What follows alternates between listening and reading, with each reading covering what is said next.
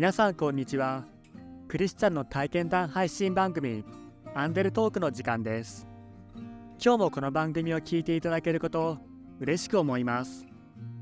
この番組はいつだってあなたのために王のキリスト教会がお送りします。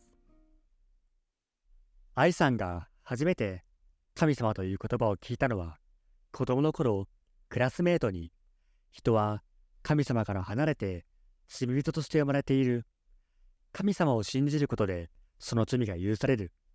だから神様を信じることが必要なんだよ。と言われたことでした。神様がいるのかいないのかもわからないのと罪を持って生まれているっていうところがこの世で言われてるような罪悪いことしてはいけないとかっていうような罪っていうふうにその時は思っていたので自分は特に悪いことしてないしとかそういう感じでその彼女の言ってることがきちんとあ理解できなかったので私にはそんなに関係のないことだというふうにその時は思ってあのもう聞き流していたみたいな感じですかね。30代の頃には教会へゴスペルを歌いに通っていたこともありました。行っていただけで日曜礼拝に参加するとかっていうことはなかったんですけど気持ちよかったんですよね歌っていて。よく知らなくてもいいんだよっていうふうに受け入れてくださっていたので特に抵抗もなく歌わせていただきました。とてもウェルカム明るくて優しく包み込んでくださるような方がすごく多かったのでまた歌いに行きたいっていうような雰囲気の場でしたね。ゴスペルには34年くらい通わせていただいたんですがその中でお一人の方が練習が終わった後に私洗礼を受けることにしましたっておっしゃる方がいてであのそれを聞いた周りの方がおめでとうってすごくおっしゃっているのを聞いた時になんかおめでとうなのか？とか本当によく分かっていなくて、まあ、とにかくおめでたいことなんだろうなっていうふうに思っておりました。洗礼というものが何なのかとかおめでとうっていうことがどういう意味なのかとかっていうのを追求せずにまだその時も自分にはとはちょっと関係ないというかその方が本当にお幸せなねことだったらそれはそれでいいなっていうふうに思ってましたけどあの自分もその中の一人なんだとかそういうところまではちょっとその時は行きませんでした。7年ほど前パートナーの方が教会へ行きたいと言われ愛さんも一緒に王のキリスト教会へ通うようになりました2人で一緒に牧師先生のお話を聞かせていただいて日常に役立つあお話を聞けていたのでこういうふうに言ってたねっていうふうに終わってから、えー、2人であの振り返って、えー、いろいろ話し合いができたのがすごく充実してた時になりました。また久しぶりに教会に足を踏み入れた時に大野キリスト教会の方々もすごくこう笑顔で「ようこそ」っていう感じの積み込んでくれる方たちが非常に多いので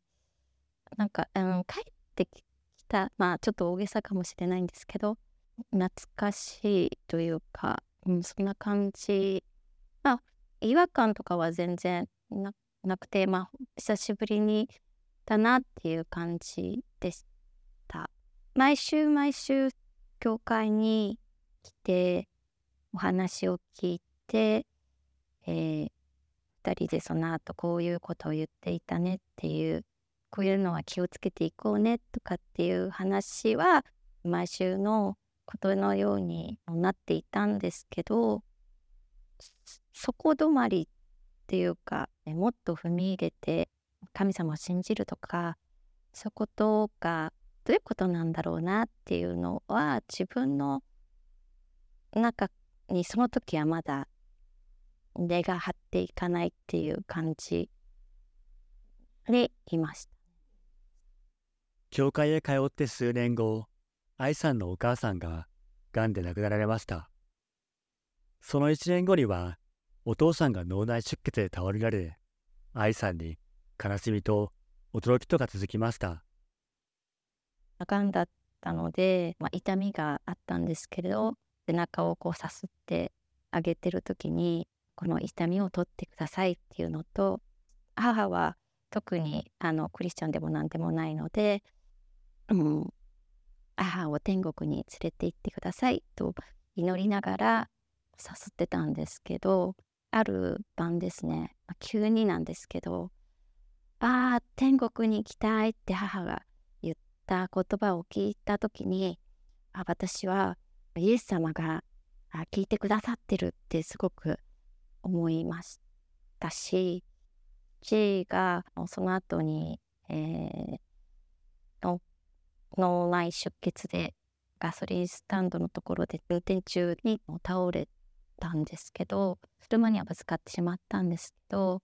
誰も本当傷つけることなく本人も神様にあの守られてリハビリ半年終わった後に自宅で私たちとか地域の方たちの支えで日常を送らせていただくことできているのでこれも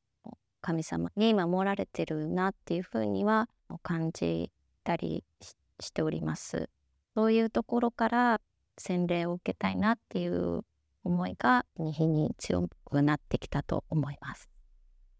愛さんはパートナーの方と一緒に洗礼を受けたいと考えていました。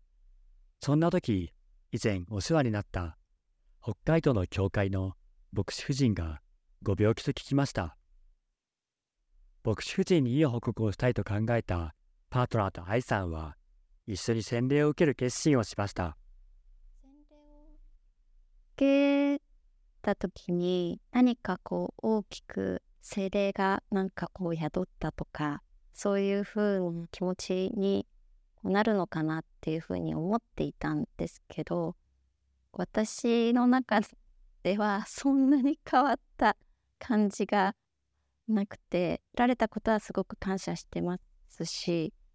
ただうん何か大きく変わった感じは私の中には生まれなかったのですね。どちらかというとパートナーに向かっていや聖書にはこういうふうに書いてあるんだよみたいな ことをですねを言っていたような気がしますけど自分のことを棚に上げてるのである日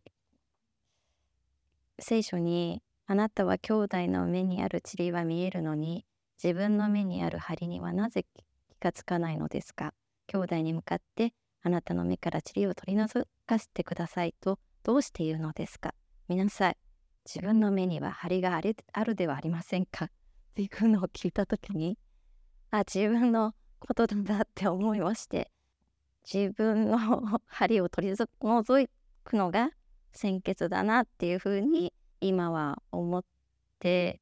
少しずつあの聖書の御言葉に触れながら自分自身をこう振り返って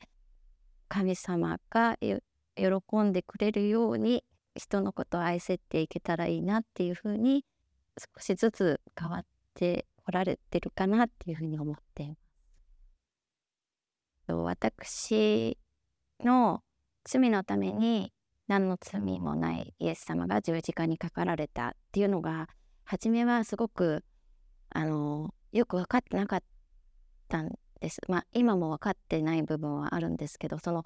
結びつかなかったんですねどうしても。過去の人だしみんなの罪っていうふうに考えるとなんとなくイメージはついてたんですけど私の罪のためっていうところがどうしてもなんかこうあ自分の心の中に入ってこない時がああったので怖いんですけど自分がすごい罪人だということを分からせてくださいっていうふうに祈ってはいます。十字架の血潮とかそういうのをちゃんと自分が理解できるように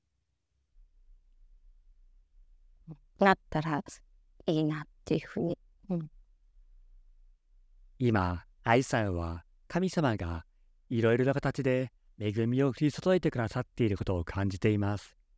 自分が願ってることがやっぱ叶ったりとかするのでこの小さい頃で要所要所であやっぱ神様見てくれてるんだなとか願いを聞いてくださってるんだなっていうのはいろんな時に思います。御言葉も似たような感じであ神様はこういうことをおっしゃってくださってるのかなっていうのを感じたりもしています。言葉は人となって私たちの間に住まわれた。私たちはこの方の栄光を見た。父の身元から来られた一人子としての栄光である。この方は恵みと誠に満ちておられた。ヨハネの福音書一章14節イエス様がえー、恵みと誠に満ちておられたっていうところが、えー、分かる箇所だから気に入っています。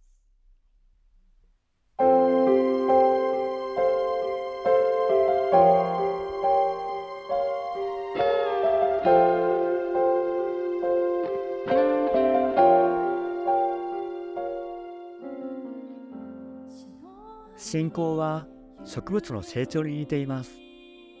御言葉の種がまかれてから芽を出し育つには時間が必要です。愛さんが初めて聖書の言葉に触れた時から神様は愛さんの心を整え育ててくださいました。そして今愛さんは新しく信仰の一歩を踏み出すことができたのでした。王のキリスト教会は地域に開かれたプロテスタントの教会です。最寄り駅は小田急線相模大野駅。北口から徒歩5分です。毎週日曜日の礼拝にぜひお願いください。詳しくは大野キリスト教会ホームページをご覧ください。いつだってあなたのために大野キリスト教会でした。